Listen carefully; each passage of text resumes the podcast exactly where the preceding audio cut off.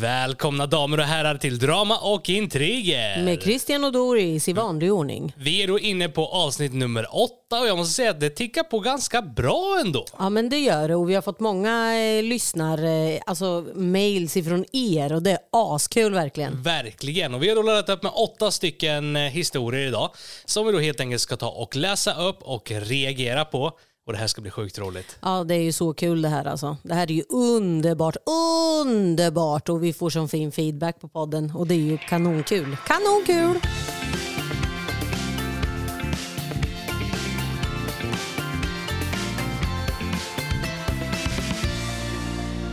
Dåligt samvete. Hej! Först vill jag säga att jag älskar eran podd och era videos. Nu till mitt dilemma. Under min uppväxt så bodde jag i Norrköping och gick i skola som alla andra i min ålder. Jag kunde vara lite elak mot mina klasskamrater men jag var lite extra elak mot just en klasskamrat. Det visade sig senare att denna klasskompisen jag var som elakast mot hade en sjukdom som han kämpade emot. Ett tag senare så dog tyvärr denna kille och jag kan än idag känna dåligt samvete för hur jag behandlade honom. Jag visste inte att han var sjuk och att han skulle lämna oss här på jorden. Borde jag ha dåligt samvete? Och vet ni vad jag kan göra för att gottgöra situationen nu när det passerat så många år? Tänker väldigt ofta på den här killen och hur elak jag kunde vara. Alltså jag kan säga jag förstår dig eh, till 110 procent. Det är därför man ska ju fan i att vara elak. Men så är det att barn är väldigt hemska. Barn är eh, alltså väldigt taskiga och elaka mot varandra idag. Eh, även då med. Alltid. Eh, men att jag förstår dig och det här är jätte, jätteknivigt. Alltså jag vet inte. Det finns ju ingenting man kan göra så här Jag kan väl säga så här att jag tycker väl med all rätt att du har dåligt samvete. Ja. Det hade jag också haft. Ja. men att vad, vad du kan göra, ja du kan ju inte göra så mycket. Han, han finns ju inte här idag liksom. Det finns ingenting du kan göra egentligen. Men jag tror att bara att du ångrar dig, det är stort. Ja, men precis. Att man ger en tanke och att du inser Ja. vad du gjort för fel. Och eh, jag kan säga som så här att... Eh, Och tack förresten för att du tycker om våran podd. men jag kan säga att under min uppväxt där i, eh, inte lågstadiet, ja, men mellanstadiet och högstadiet så hade jag det riktigt, riktigt tufft i skolan. Eh, jag var överviktig och eh, vart mobbad. Men sen i sin tur kunde jag mm, lite senare också vara elak mot andra barn med. Och, vilket är väldigt fel. Men alltså barn kan vara så hemska mot varandra. ja, barn är för jävliga alltså. Alltså så det är verkligen så. Alltså jag har ju aldrig blivit utsatt för, för mobbing. I min uppväxt har jag inte. Eh, men jag har Alltså jag har snarare mått så jävla dåligt när jag har sett någon fara illa. Eh, så i skolan, både i högstadiet och sen gymnasiet så var jag den som, alltså jag, jag skiter i, jag tog de här rackarna under vingarna. Ja. Ehm, så att jag, jag har ju kompisar kvar som, som var de som var utsatta. Men jag bara kom. Alltså så, för det var ingen som var dum emot mig. Nej, nej, men du har väl alltid haft lite bad bitch attitude sådär. Eller? Ja men alltså det är ingen som, alltså det nej det var ingen som var dum emot mig. I Nej. don't know why men det var I inte don't know why. Jag tror att Dorran här har alltid haft lite skinn på näsan, tror jag. Att det var ingen som vågade vara elak mot dig. Ja, men fast jag var jävligare, alltså inte jävlig var jag ju inte men jag tog ingen skit. Nej. Eh, och jag kan säga att jag, jag tror jag är lugn idag. Idag kan jag ju faktiskt känna att jag kan bli ledsen över kommentarer och så man får.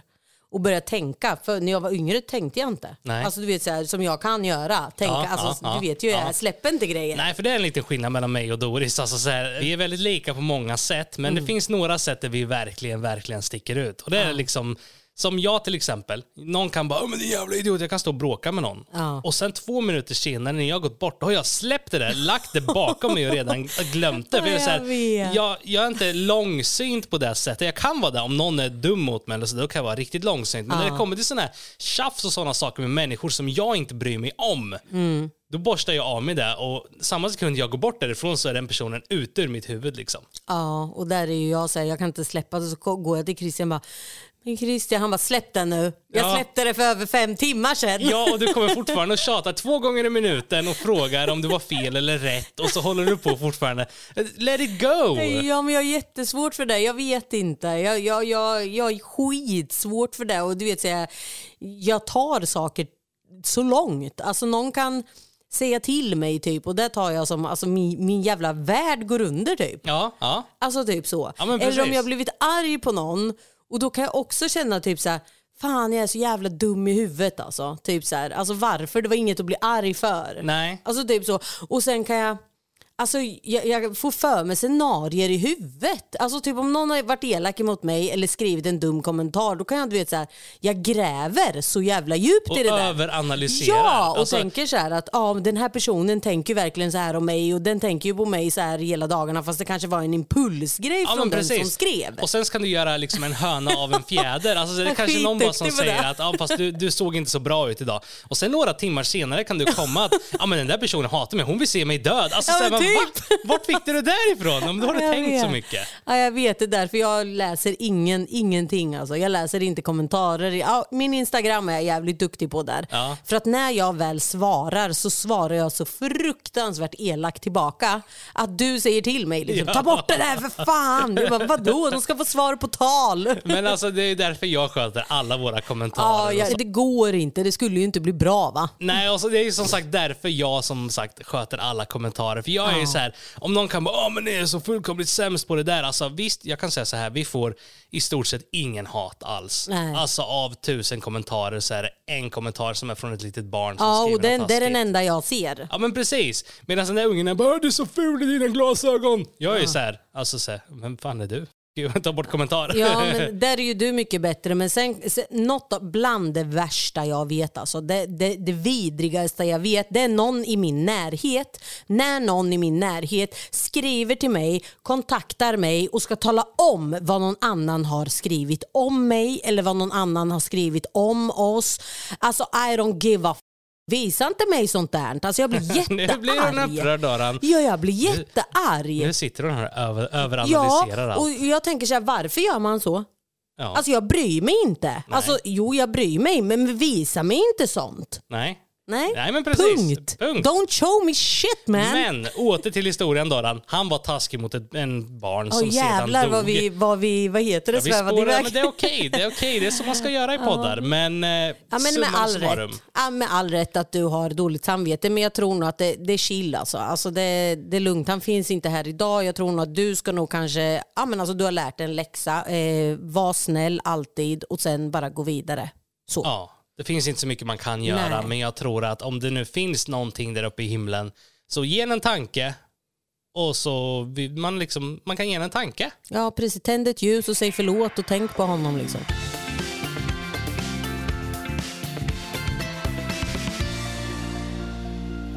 Min styvmamma hatar mig.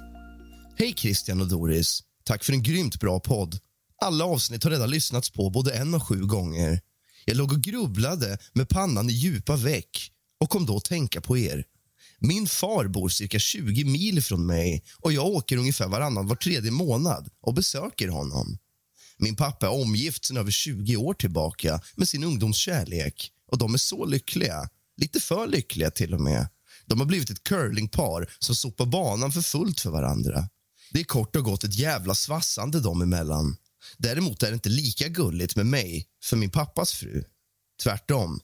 Hon är alltid väldigt snäsig, dryg, sur, irriterad, arrogant, allmänt bitchig mot mig och spydig. Hon pratar ogärna med mig, bara när hon ska tillrättavisa mig. Klaga på mig eller vara spydig, plus att jag ofta får en vass bitchblick till svar i frånvaro av ord på helt vanliga frågor. Hon känns agiterad och utstrålar avsky mot mig och själv bara hon känner till. Och Jag känner mig väldigt oönskad och ovälkommen och det svider i ett redan trasigt hjärta. Jag har krossats många gånger i mitt liv och min livsresa har kantats av mycket vidrigheter som andra inte ens får på tre livstider. Och Min pappa har alltid funnits där och han är i navet i mitt liv. Därför gör det ont att han bor två timmar bort, för saknaden är stor. Jämt när jag mår skit så ringer jag farsan och han stöttar och hjälper så gott han kan. Så de här tre dagarna var tredje månad är ytterst värdefulla. Och att då bli marinerad i hennes avsky gör så fruktansvärt jävla ont. Jag har lidit av psykisk ohälsa i många år plus ett gäng andra kroniska svåra sjukdomar så jag håller inte för den här behandlingen. Det sliter så otroligt. Jag vet inte vad jag ska göra för pappa ser rött bara man andas minsta negativt om frugan och kan bli svinförbannad vid minsta antydan och då går det inte att prata med honom. Han helgonförklarar sin fru och hon kan enligt honom absolut inte fela på något sätt. Hon är total perfektion ända ut i fingerspetsarna enligt honom. Jag kan inte sluta besöka honom bara för att hon hatar mig, vilket han inte förstår. Det här har pågått i minst tio år och hennes beteende borrar djupa hål i min själ. Vad tycker ni jag ska göra? Jag tycker att du ska sätta dig ner med din pappa nästa gång du åker dit. Eh, och sen så lugnt och sansat så talar du bara om för honom vad du känner, hur du upplever situationen och eh, att kärringen är dum i huvudet. Men viktigt dock att ta det väldigt lugnt och hålla dig försiktig med Ja, så att vilka det inte ord blir du väljer. snäsigt liksom, eftersom att han, han sätter kärringen i skyarna. Ja men precis, man Ja. får liksom försöka förklara på ett bra sätt som inte liksom låter taskigt. Ja exakt. Så att han inte kan ta åt sig och försluta sig som en mussla och bli arg. Ja eller att försvara henne liksom, utan att du säger att, ja, att som det är. Att Det är lite du som. Askungen, den Ja. onda styvmamman. Vad jobbigt. Alltså vilken jobbig sits ändå. Hon verkar ju verkligen älska sin pappa. Och han finns där, de har en bra relation ändå. Men Mm. att den här eh, kvinnan kommer i vägen och behandlar henne så dåligt. Då är hon ändå vuxen också. Ja, och det här har pågått i tio år så jag förstår att hon är skapligt nedbruten. Alltså åka, jag hade haft en klump i magen varje gång jag ska åka till min pappa då. Ja. Eh, och känna att ja, nu, nu, nu kommer det komma liksom. Så jag fattar ju att hon mår jävligt dåligt och det har pågått liksom i tio år. Det är en inte... svår sits med. Alltså, egentligen hade man bara velat, ja, men farsan kan inte du komma ut så äter vi tillsammans. Men om de nu är ett curlingpar så kanske han alltid tänker att han ska ta med henne. Ja. Eh, Men då kan hon kanske säga, kan vi göra någonting tillsammans själva? Ja, fast då kanske han blir arg för att han Pappa inte... och ja. dottertid. Ja. Liksom. ja, men den är svår. Den är riktigt, riktigt svår om man ska göra det här. Det här är för övrigt en eh, lyssnarhistoria Ja. som vi fått inskickad. Så det är ju verkligen någon som har det här dilemmat. Ja, och den, den är tuff alltså. Vad, vad kan man göra? Prata med pappan i lugn och ro. Eh, Ja. Jag tror nog inte hon ska ta det via telefon, det kan jag säga. Utan det, jag tror nog att det kommer att tas mer på allvar om man sitter face to face. Och jag tror också det är viktigt att visa sina känslor i det samtalet. Absolut, absolut. Att eh, absolut. liksom eh, visa allvar och... Men jag tror ju inte, sen är ju frågan, är kärringen snäsig framför pappan? Det tror jag ju inte. Så pappan kanske inte alls har sett den här sidan, förstår Nej, du? Av nej. sin fru. och Han har ju då helgonförklarat henne så han tror inte att hon... Precis. Ja, men precis. Jag tror nog att om någon skulle snä, om jag träffar en kar som snäser åt mina barn. Mina barn det är mitt liv, det är mitt allt. Det är, liksom, alltså det är dem jag lever för. Det är då, därför jag är här. Liksom. Det är Mm. Ja. för dem. Ja. Om någon karljävel ska komma och, och som jag ska gifta mig med och som inte blir, alltså så här, som, som blir deras eh, låtsaspappa. Du tilltalar inte mina barn. Där kan jag säga. Ja, ja men precis, precis. Ju, Absolut och tillrättavisa när de är små och såna här grejer. Men hon är ju vuxen tänker jag. ja, Alltså så. Du, kan ju, har ju, du har ju funnits i Rickys liv, det är min äldsta grabb. Jag Ja. har en grabb på snart 18 år. ja. Eh, och Christian har ju funnits där alltså sen han var jätteliten och sprang Två. i blöja. Sen Liksom. han var två. Ja, precis. Eh, och där genom åren har ju du tillrättavisat, men då har det ju varit på grund av att han har gjort fel. Alltså ja, men så. precis, precis. Skulle du bara vara en bitch mot honom, då, jag blir arg alltså. Jag hade Ja. blivit arg. Ja. ja, men den är tuff ändå samtidigt vad man kan göra i den här situationen eftersom att han blir arg för minsta lilla illa man säger om hans tjej. Mm, ja, men då, då tänker jag så här att han kan ju inte ha sett han kan ju inte ha sett henne vara snäsig. Alltså tänker jag om, om, han, är en, om han är en normal farsa liksom. Men tänk att han är, liksom, han är hypnotiserad av den här kärringen. Alltså men om lite det så här, har hållit på i tio år. Ja, men han, är för, han, han är förälskad. Ja och men han, är du där efter tio år? Alltså ja, så. kanske, men han kanske inte vill se det dåliga i kärringen. Gud vad det där lät fel. jag bara, är han det efter tio år? Ja det kan han väl vara. Men jag tänker, du vet så här, Ja, att, kanske, ja, att man inte ja. vågar säga någonting. Honeymoon. Ja men lite så. Så tänker jag, om det här har hållit på i tio år, men ju, hon skulle ju kanske ha sagt något tidigare. Alltså inte låta det gå så här långt. Ja, fast det, hon har kanske försökt genom åren, men han har blivit arg. Ja, Så det enda som sagt, så vi, vårt tips till dig, det är att sätta dig ner med din pappa. Vi- nästa var, gång ni ses. Och var försiktig med vad du säger. För lägg fram det på ett väldigt bra sätt och Ja. förklara att du verkligen blir sårad, att du verkligen blir ledsen. Och sen om han nu lyssnar, ja, då kanske ni kanske tillsammans kan ta ett snack med, med henne. Ja, Och precis. worst case, om hon fortsätter vara en bitch, ja, men förklara då att du inte vill ha henne i ditt liv. Och liksom vara med din pappa. Och gå Ja. ut och äta med honom, gå ut och göra saker med honom. Jag förstår att det är svårt, för det är en tuff situation. Ja, verkligen, verkligen. Min man har blivit en robot och jag vet inte vad jag ska göra. Titeln låter helt galen, men nu kör vi. Jag är en kvinna på 32 år och gift med min man som är 36. Vi har varit gifta i sex år och har två barn och ett tredje barn är i min mage. Min man arbetar från klockan 7 till 16 och kommer hem, gör sina sysslor, leker med våra barn, pratar med mig en liten stund och går sen och lägger sig. Han verkar inte direkt njuta av att göra något av detta. Ungefär som om hans liv är en enda lång stor syssla. Han brukade vara den glada, positiva mannen som alltid fick alla att skratta. Men jag har inte sett min man le en enda gång på flera månader. Det är inte så att han är en dålig man på något sätt, eller att han är en dålig pappa. Han bara agerar som om allting han gör är måsten. Ungefär som att hänga med sin familj och, och att leka med barnen. Ungefär som om det vore hans jobb. Jag är verkligen tacksam för allting han gör då det underlättar väldigt mycket i min vardag. Men det känns samtidigt som att han aldrig slutar arbeta och jag tror verkligen att han börjar bli deprimerad. Jag har försökt fråga honom om allting är okej. Okay.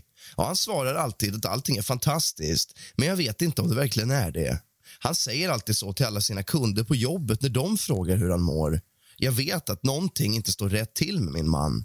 Han tar aldrig någon tid för sig själv, tar aldrig några raster, har slutat spela tv-spel och kolla på tv. Det känns som att allt han gör är saker som han tror kommer hjälpa familjen i vardagen och jag vet inte vad jag ska göra. Vårt sexliv har blivit enformigt. Vi gör det ofta, men det är bara för att jag alltid tar första steget. Även om han kanske inte alltid är sugen så ställer han upp och gör det. Ungefär som att han bara gör det för min skull. Det känns verkligen som att han inte är i ögonblicket. Ungefär som att hans tankar befinner sig någon helt annanstans när vi myser med varann. Det här är väldigt ont i mitt hjärta och det är nästan mer ont än om han bara hade tackat nej till att mysa. Jag vet inte vad som händer med honom och jag vet inte eller hur jag ska hjälpa honom. För alla andra ser ut som om allting är bra, men jag märker att något är fel. Jag bara vet inte vad jag ska göra för att hjälpa honom. Jag saknar min man, killen som kunde klaga och gnälla, dra sina pappaskämt och så vidare. Inte denna robot som nu ser ut som min man. Vad kan jag göra för att hjälpa honom? Jag tror att din man mår väldigt dåligt. Han, eh, jag tror att din man håller saker inom sig. Ja, som man kanske inte delar med sig av. Precis. Eh, jag tror ärligt talat att mitt absolut bästa tips i en situation som denna när liksom han, som hon säger, att allting han gör är för att måsten, allting är mm. sysslor, allting mm. är en vana. Mm. Men bryt denna vana. Precis, och där måste man liksom bryta och eh, ta en paus. Kanske åka på någon liten, eh, alltså en, en helg, bara åka iväg, ta in på hotell, bara gör något annat. För att bryta liksom, ja, det mönstret. vardagliga ja. mönstret. Så där har ju du och jag fått göra. Ja.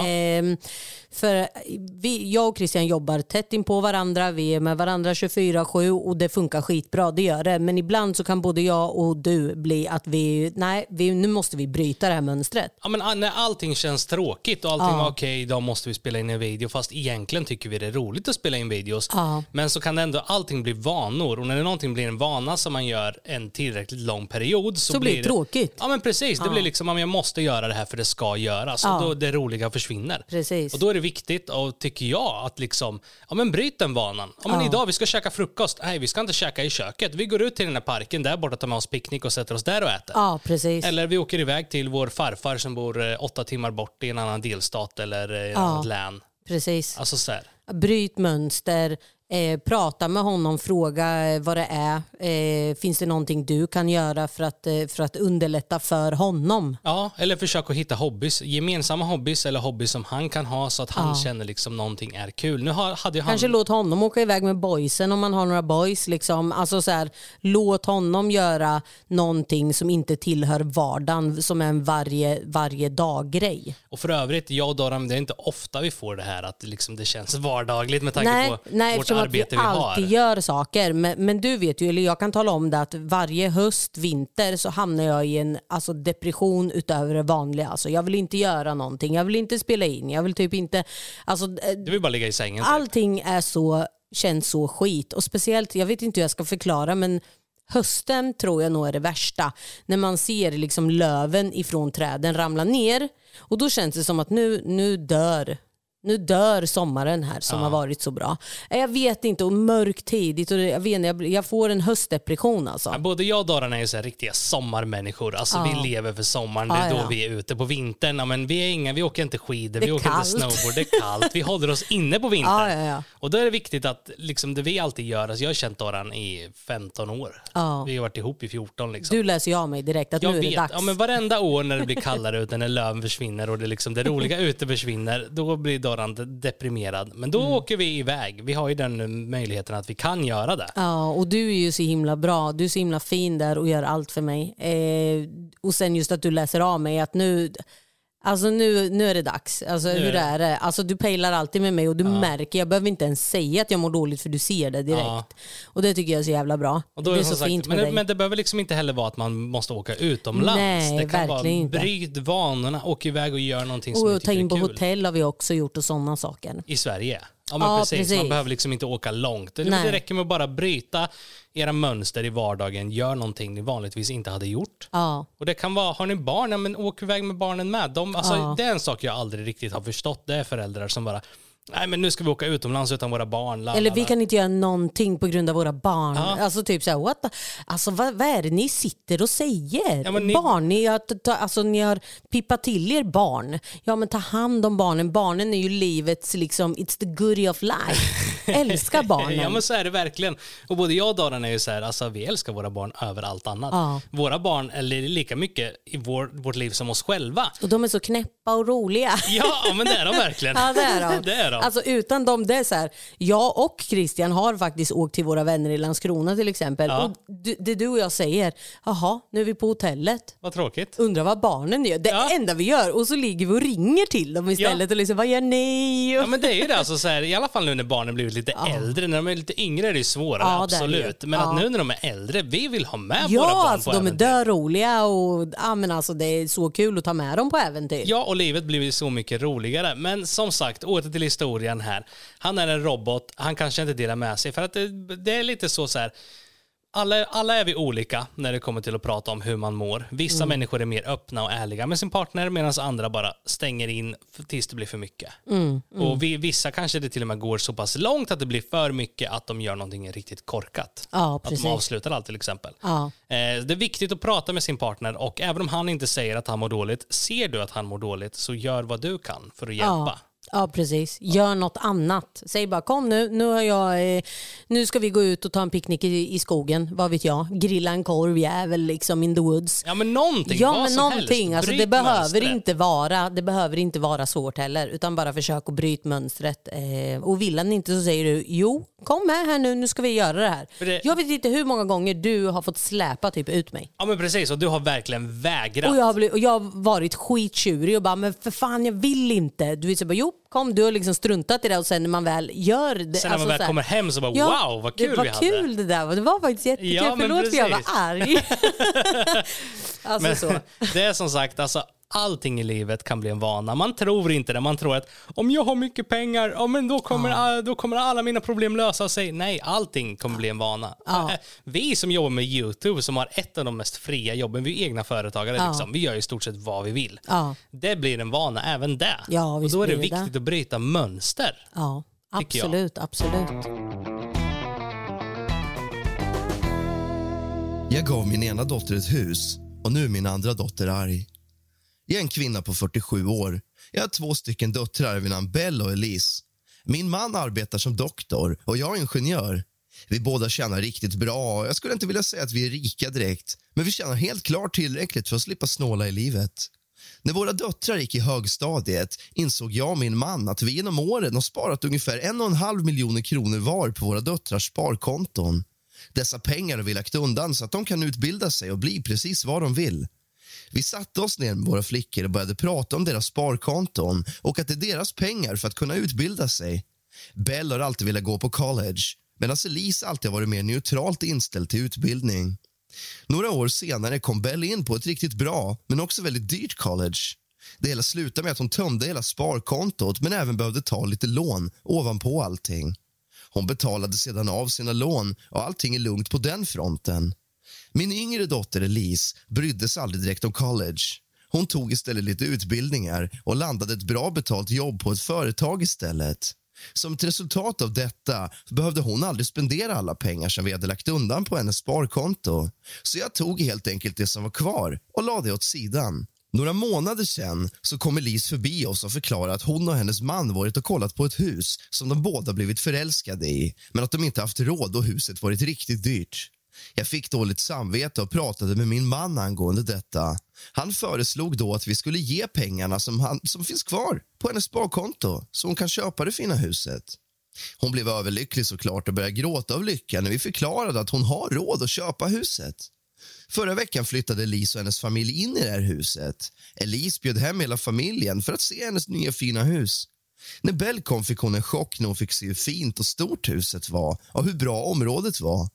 Bell frågade Elise hur hon kunde ha råd med det här och Elise nämnde att hon fick pengarna som var kvar på sitt sparkonto och att det täckte halva huset. Bell sa aldrig någonting, men hon blev riktigt tyst. Hon pratade aldrig mer med mig efter den dagen. Jag ringde Bell igår och frågade om någonting var fel varpå hon totalt exploderade på mig. Hon började skrika att jag favoriserade Elise framför henne genom att ge Elise så mycket pengar till sitt hus och att det var orättvist. Jag försökte förklara för henne att Elise fick pengarna för att hon aldrig tömt sitt sparkonto genom att studera på en dyr skola. Bell blev ännu mer upprörd och menade på att hon var tvungen att bli skuldsatt för att kunna studera trots alla pengarna hon fick av oss. Elise behöver ju aldrig ens tänka på huslån, för det har hon inget. Jag försökte verkligen förklara i en lugn ton, men hon vägrade lyssna. Det hela slutade med att hon la på i mitt öra för att sen blockera mitt nummer. Elise ringde också upp mig kort därefter och hon började skrika på mig hur jag kunde behandla Elise så dåligt som jag gjort. Min man säger att Bell beter sig som en bortskämd unge och att jag bara ska låta det vara. Det kommer gå över. Men jag mår verkligen dåligt nu. För det är ju sant att Bell blev skuldsatt redan från en ung ålder medan Elise aldrig behövde ta ett enda lån i sitt liv. Har jag gjort fel? Det har du inte gjort utan du har gett din dotter sina sparpengar som den andra systern använde upp när hon skulle ta en utbildning. För den första systern, vad hette de, Elise och Bell? Ja. Eh, Elise valde ju då att inte gå på college. Ja. Elise valde att eh, ta eh, små utbildningar vilket inte, alltså det kostade inte lika mycket. Så jag tycker inte mamman har gjort fel där. Den som spar ska jag tala om för er, han har. Ja men lite så är det. Ja. Och nu är det också som så att vi pratar om vuxna barn. De Ja. är 18 och 20 Precis. om jag hörde rätt. Och grejen är det att den ena valde ju att studera på jättedyr college. Det här Ja. är då en historia från USA där det då kostar att gå i skolan. Eh, Hon gjorde, den eh, äldsta, Bell, gjorde ju då eh, liksom valet att ja, men jag ska studera till det här som är mega, mega, mega dyrt. Jag hade över en och en halv miljon i sparkonto men var ändå tvungen att ta lån. Eh, då har ju hon gjort ett aktivt val. Då, hon, Ja, hon för hon ändå ville gå på den här collegen så sluta tjut. Det är du som har bränt dina cash mannen. Ja, och det där colleget gör ju i sin tur att hon kan få ett bättre betalt jobb som ger Ja. mer pengar i framtiden. Ja. Och hon har betalat av sitt lån. Medan den andra barnet, Elise, då, hon har liksom valt att, som sagt, som Doris sa, men ta små utbildningar och fixa ett bra betalt jobb ändå. Ja. Då är det inte som så att föräldrarna har tagit pengar från sin egna ficka och här har du ett det är hus. sparpengar och jag tycker att Bell kan sluta tjuta. Ja, Tycker jag. det så handlar är det bara, sluta grina. det är ju lite om val i livet här. Att Ja, Elise, ja. visst, hon kanske har ett finare hus, men Bell, hon har ju istället en bättre utbildning. Ja, men, handlar ju om ja. val. ja, men så är det ju. Det handlar om val. Och som sagt, Bell, sluta grina. Och fatta ändå, alltså det här är ju helt sjukt för liksom en person som bor i Sverige som jag kan tänka att liksom, vi har ju gymnasiet, vill du plugga till astronaut så kan du göra det. Ja. Alltså så här, du kan bli, bli i stort sett vad du vill i Sverige. Lyssna här, hon hade ett sparkonto på en och en halv miljon och Mm. ändå så räckte inte det för att gå i college. Fattar ni då hur, vilka priser det är? ja, men fattar du vilken skatt vi betalar? Ja, men det gör vi också. Ja. Exakt. Ja, men det är sant. Vi betalar väldigt, väldigt, väldigt hög skatt. Ja, och jag tycker att tandläkare, på tal om annat, ska bli gratis också. Så mycket men det skatt som vi betalar. Det tycker jag med. Det är svindyrt att gå till tandläkaren idag. Ja, oj ja. Jag kommer, men- jag kommer ihåg när, när vi, jag och Dorran, våra yngre dagar, vet du. Alltså jag och Dorran, vi har känt varandra sen, jag var 18, du, Ja. du var typ 22 när vi träffades. Ja. Och alltså, vi gick på SOS. Ja. Och tills jag började jobba som eh, eh, vikarie. Ja, eh, som undersköterska. Ja. Det var inte mycket pengar, vi hade inte mycket möbler, vi hade mycket kärlek dock. Det hade vi överflöd av, men väldigt torrt på den sidan. Och då var det ju det problemet att när Dorran fick till exempel hål i tänderna, det var inget snack om saken. Nej, det var ju bara att dra ut skiten.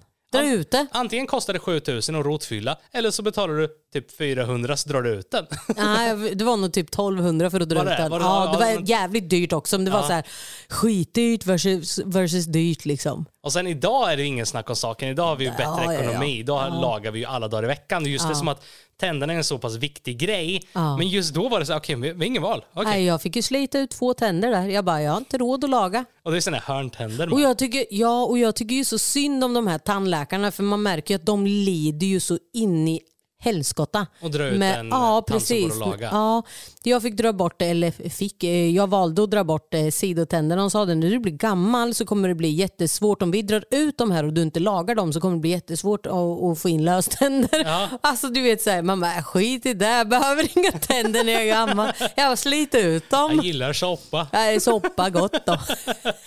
Men till slut så lyckades vi hitta, så efter ett tag hittade vi någon tandläkare som var jätteschysst som vi fick betala av på. Ja men det var ju inte, alltså gud vad vi svävar jämt alltså. Ja men det Nu gör, vi gör ju tandläkare. det. Ja men vi pratar om liksom kostnader. Ja, och ja. Alltså det är ändå liksom, alltså en grej som ändå är självklarhet. Du ska kunna äta mat, du ska kunna ha tänder. Ja, de behöver inte vara vita, det är skitsamma om de Ja. är gula så länge de inte är hål i. Ja precis, precis. Men åter till historien då. Alltså jag anser att föräldrarna här har inte gjort någon favoritism av barnen. De Nej. ska inte må dåligt överhuvudtaget. Nej och eh, Bell som sagt hon, hon eh, bortskämd. Ja, men Eh, bortskämd. Vad, vad, vad trodde du liksom? Ja men precis, de där pengarna som din lilla syster inte har spenderat på sitt sparkonto, bara för att hon inte använt dem, ska de bara ligga där inne resten av hennes liv? Ja, ska, inte hon få, ska inte hon få ut sina pengar? Liksom? Hon ville köpa ett hus, hon hade kvar pengar på sitt sparkonto så det var ju hennes pengar hon spenderade precis som du gjorde. Spenderade dina cash på, eh, på utbildning. Ja Liksom. men precis. Eller ja, på college. Så Ja. vi anser du mamman där borta i Amerika. Må inte dåligt i Amerika utan du har inte gjort fel. You're a good and great mother. Don't be a sad girl. Don't be sad mother.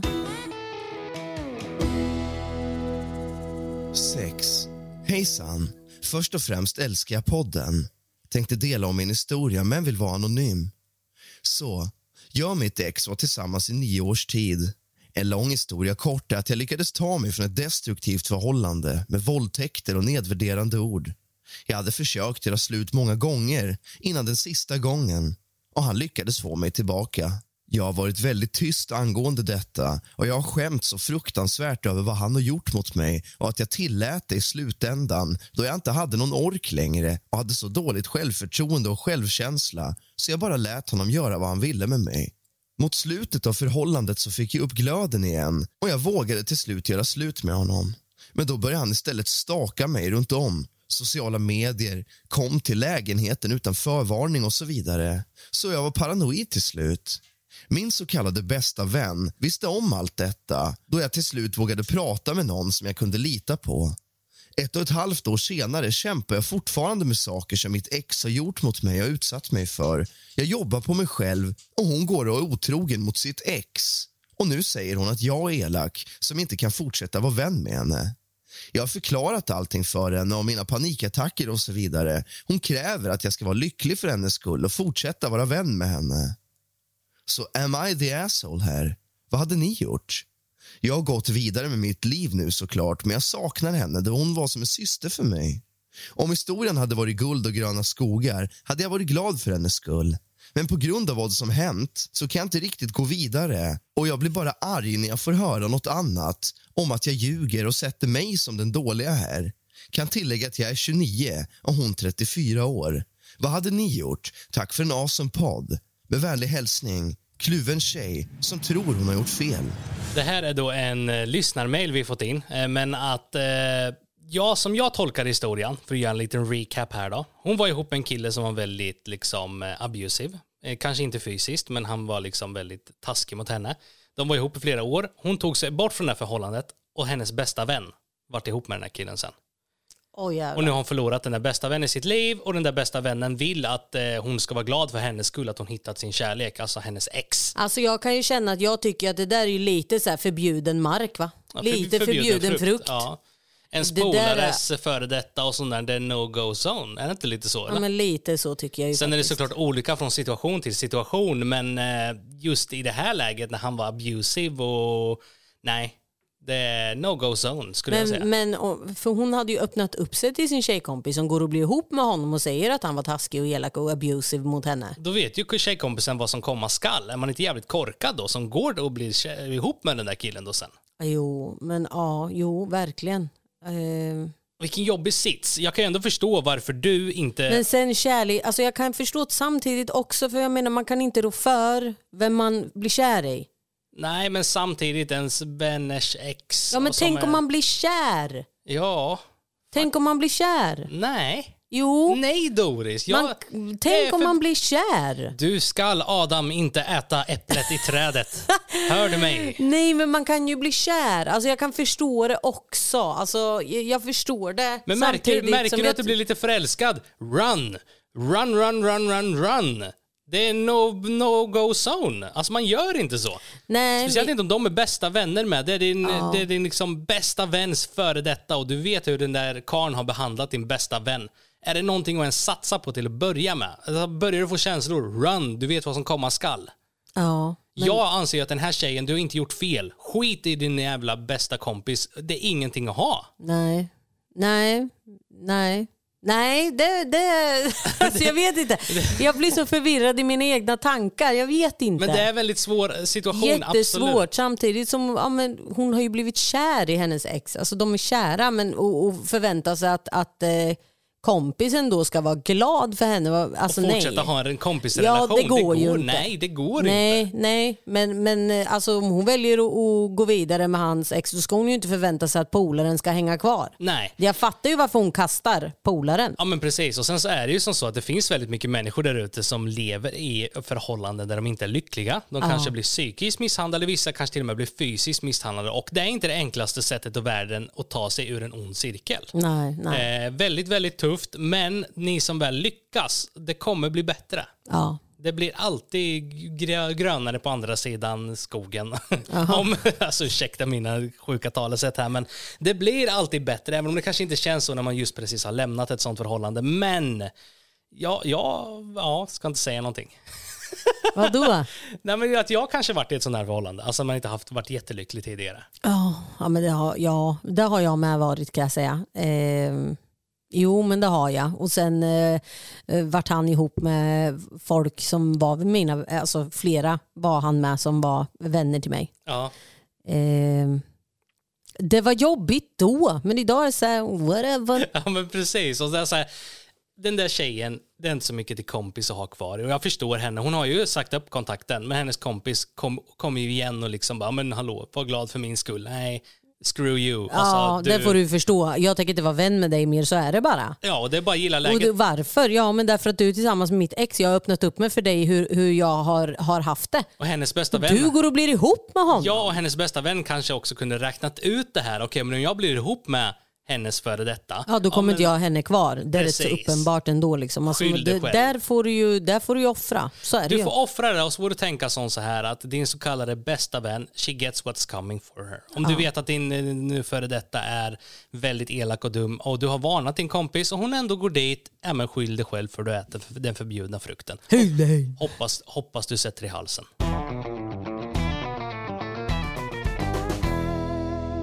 Jag matchade med min fru på Tinder. Jag är en man på 32 år och jag matchade med min fru på 29, 29 år. Hallå Rask, vad, vad, vad hände mitt i historien där va? Vad fan, fick du något i halsen? ja, är det en miss eller vad menar han? Han menar någonting nu. Ja, kanske. Vi fortsätter lyssna. Jag och min fru träffades för ungefär tre år sedan. Vi träffades via Tinder och blev kära och flyttade ihop. Gifta oss och nu varit gifta i 14 månader. Jag skulle helt ärligt kunna säga att vi är riktigt lyckliga. För en månad sen åkte min fru på en konferens och jag satt där helt ensam hemma med ingenting att göra. Jag kom på mig själv med att ladda hem Tinder och satt där och swipade lite. Jag vet egentligen inte varför jag ens gjorde det, för jag har inga intentioner att vara otrogen. Men lika fan satt jag och swipade. Efter att jag swipat så blev jag trött på det. Det var en liten flashback till ett tidigare liv jag en gång levde. Jag raderade appen och gick vidare. I måndags åkte min fru iväg på en konferens och igår gjorde jag exakt samma sak som sist. Tog upp Tinder och började swipa, bara som en rolig grej. Efter att ha swipat några bilder får jag en chock. Helt plötsligt ser jag en bild. På min fru. Jag bara frös till och visste inte riktigt vad jag skulle göra. Ska jag bara dela appen och låtsas som att ingenting har hänt? Jag började tänka lite i banorna att någon kanske har snott hennes profilbild och bara catfishar människor med hjälp av min frus bild. Men samtidigt såg jag även hennes Tinderbeskrivning och då visste jag att det var hennes konto till 100% Det är min fru. Det står även att hon är online. Hennes profilbild är en bild på henne och mig. Bara det att hon har beskurit bilden så att jag inte syns. Jag tänkte bara fuck it. Jag swipar och vi matchar. Min fru kommer hem från sin konferens imorgon och jag kommer konfrontera henne då. Hon var ändå hundra mil bort. Det kanske är någon av hennes vänner som använder hennes Tinderkonto. Nu måste jag dock förklara varför jag var på Tinder. Hmm. Nu blev situationen helt plötsligt mycket jobbigare. Vad ska jag göra?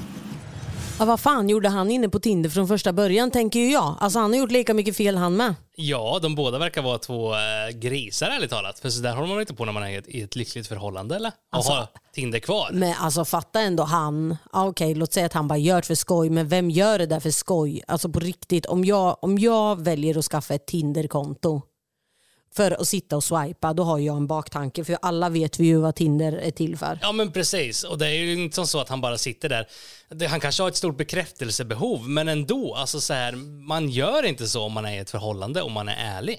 Och sen verkar de båda vara lika stora rötägg båda två med tanke på att han nu träffade sin fru. Ja, men hur fan ska han rädda det här? Jag vet inte hur han än gör, you are screwed boy. Alltså, ja, alltså, och hon med. om han konfronterar henne, ja visst hon har gjort fel, men det har ju han med. Ja, eller hur? Ja, och han gjorde ju också att de matchade också. Ja, alltså wow.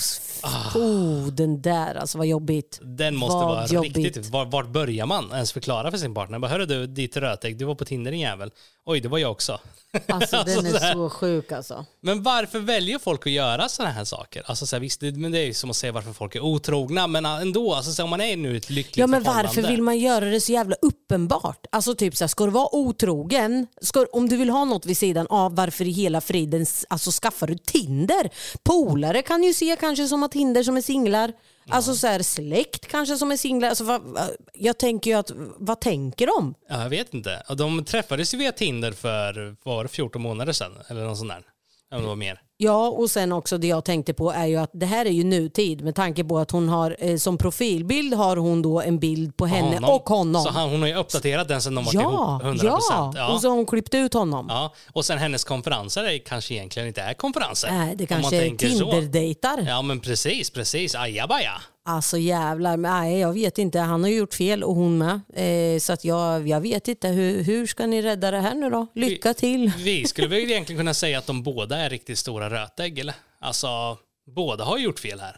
Ja, verkligen. Alltså så här, shit vilken jävla story. Eh, Man kan ju inte blamat på någon av dem med tanke på att de och han båda... bara, så, ah, jag har inga intentioner men jag, det är bara kul. Tror du att Tinder är något spel eller?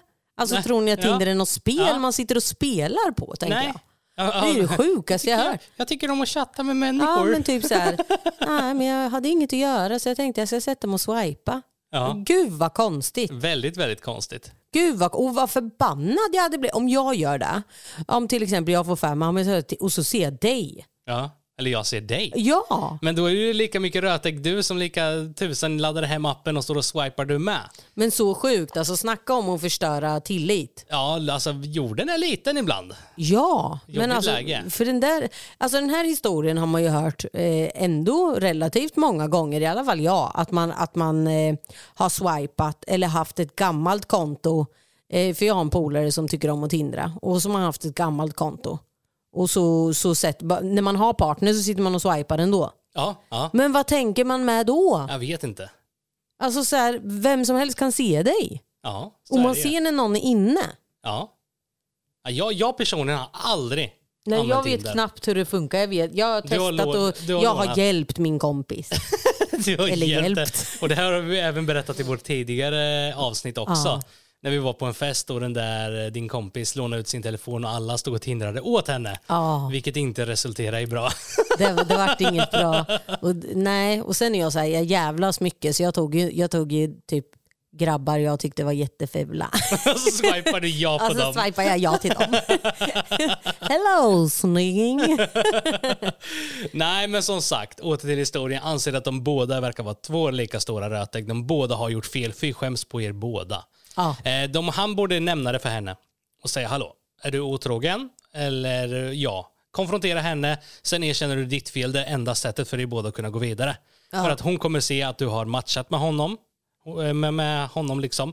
Och eh, vilket som så kommer det bli pannkaka, Billy, hur han Men han gör. har ju gjort det med flit för han har ju swipat på henne för att det ska bli en match. Ja men precis, då kommer hon se att de har matchat. Ja. Och då kommer hon se att han också har Tinder. Så you are fucked anyways. Alltså, Du har inget val. Mm. Kom clean, om ni nu ska ha ett förhållande i framtiden.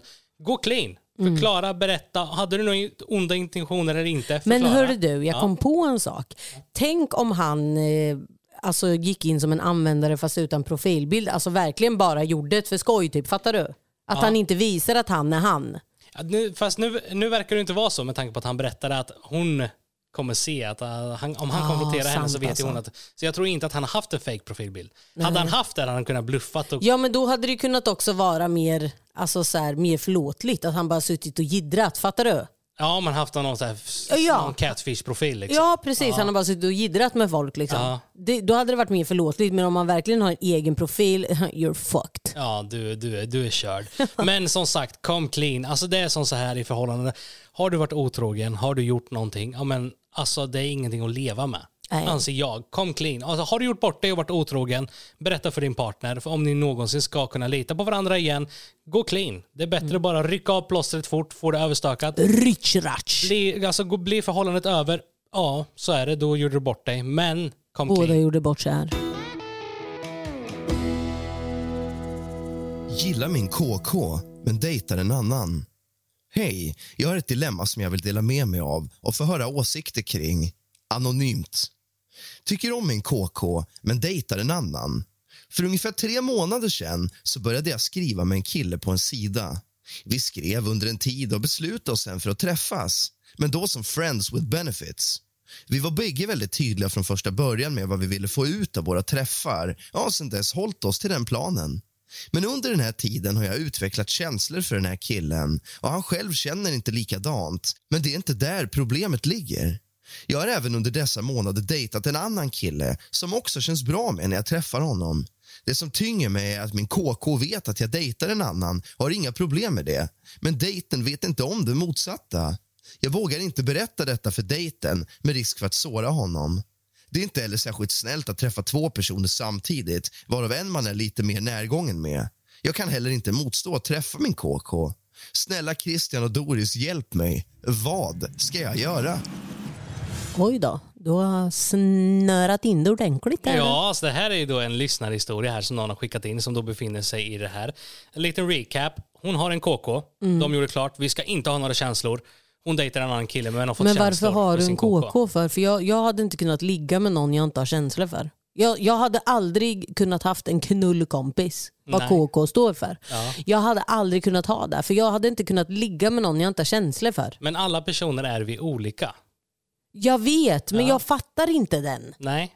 Jag begriper inte, jag har jättesvårt att sätta mig in då när jag, alltså så här, jag har aldrig haft en KK. Och det här är ju då en jobbig sits för hon har ju känslor för sin KK som inte är besvarade. Men jag tycker det är väldigt fel att hon dejtar en annan kille samtidigt som hon har sin KK. Då är det kanske dags att bestämma sig här. Ja. Jag, kan, jag kan förstå KK-grejen om man gör någonting på fyllan. Liksom, fattar du? Det är ju inte KK. Eh, för man har, det har man ju gjort bort sig några gånger när man varit onykter som ung. Ja, Och, och sen vaknar och bara oh my god vad har jag gjort? ja. Vad har jag gjort? Ja, men lite så. Men eh, grejen här i den här situationen så anser jag att alltså det är ju en jobbig sits, men att känslorna från KK, KK som hon då har känslor för, de är inte besvarade. De gjorde klart det från början, vi ska inte Ja. ha känslor. Det är ju så svårt, för samtidigt man kan ju inte bestämma vem man blir kär i Nej. eller styra sina känslor på det sättet. Men jag anser att ja, Det alltså, kommer sen också rätt naturligt. Alltså typ så här, du kan gå in med inställningen att du inte ska få känslor men sen är du ändå så närgången med din KK ja, och, och alltså, ni, ni har sex och sådana grejer. det är nog svårt. Jag tror nog att det är väldigt, väldigt lätt hänt att det blir känslor då. Ja, Men någonting här som är lite knas, det är ju då att hon har ju kvar sin KK samtidigt som hon dejtar en annan. Hon är inte, verkar Fast det inte är ju bara ihop. dejt. Ja men precis. Ja, då, då borde det ju inte vara några problem. Då kan ju hon bara säga till sin dejt, liksom så här, ah, alltså, vi är ju inte ihop och jag, har- jag har hängt ihop. Alltså, Ja, ja men precis. Ja, men lite så har du rätt i faktiskt. Men att skulle det vara som så att du blir ihop med den här dejten du har, då är det ju dags att cut the bonds. Då är Mm. Ja, det liksom, ska du bli ihop med någon så ja, men då är det dags att sluta. Och vill du inte dejta mer eller vill du fortsätta med din KK, ja, men säg till din dejt då att ja, men jag, jag ligger med en annan. Ja, och sen den här KKn då som hon har känslor för som inte är besvarade. Där är det väldigt tufft men det enda du i stort sett kan göra det är bara come clean, förklara att du har känslor så får det bära eller brista. Att Ja, men hon så, sa ju att han inte har känslor för henne. Ja, men då är det ju lite Då är det ju lite så dött lopp känner jag. Du kan ju Ja. inte tvinga honom att bli kär i dig tänker jag. Jo, du måste bli kär i mig. I'm not in love with you. nej, nej, den var ju lite jobbig. Men alltså, det är dött lopp alltså. Ja. Satsa på din dejt och se vart det leder om du, om du tycker om honom eh, och känner känslor för honom. För jag tänker att varför ha kvar en KK som ändå inte har kä- alltså så här, det kommer inte bli något ändå. Nej. Då är det så här, då är det dött lopp. Du kanske kastar någonting som hade kunnat bli skitbra. Ja, det kanske är din framtida baby daddy. Ja, och, och istället för den där KKn kan man gå till någon vuxenbutik och köpa någon trevlig leksak istället. Ja, verkligen. En Ja. liten uh, satisfier eller något. Ja. Men det här, kära vänner, summerar då avsnitt nummer åtta av drama och intriger. Och vi läste bara upp sju stycken historier för det, det varit konstigt med inspelningen på en av historierna. Ja. Men att det skulle vara som så här att du kanske befinner dig i ett svårt dilemma och kanske behöver Christian och Doris hjälp här då. då. Vad ska de göra då? Då ska ni mejla till oss. Och mejlen är då drama och intriger at hotmail.com. Alltså det är drama, OCH, intriger i ett ord. Ja. Det är väldigt många som frågar oss, vad är era mejl? Hur får man kontakt med er? Ja. Det är enkelt. Drama och intriger, precis som våran podd heter, i ett enda ord, at hotmail.com. Precis. Och så förklarar du då din eh, situation, ditt dilemma. Förklara gärna lite ingående så man förstår.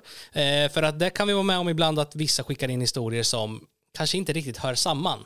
Och då behöver- har jag behövt gå in och redigera lite, alltså inte faktamässigt. Men bara så att det blir en clean slate så att säga, så man fattar. Ja men precis, precis. Men ja, som sagt, är du i en knivig situation, mejla oss. Stort tack för att du lyssnade på avsnitt nummer åtta av Christian och... Nej, fan. Nu, Christian och Doris tänkte jag säga, det är ju vår YouTube-kanal.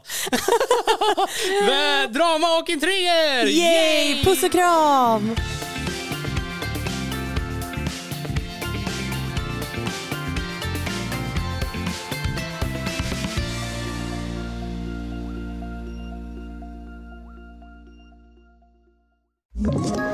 Ett poddtips från Podplay. I fallen jag aldrig glömmer djupdyker Hasse Aro i arbetet bakom några av Sveriges mest uppseendeväckande brottsutredningar. Går vi in med hemlig telefonavlyssning och, och då upplever vi att vi får en total förändring av hans beteende. Vad är det som händer nu? Vem är det som läcker? Och så säger han att jag är kriminell, jag har varit kriminell i hela mitt liv men att mörda ett barn, där går min gräns. Nya säsongen av Fallen jag aldrig glömmer på Podplay.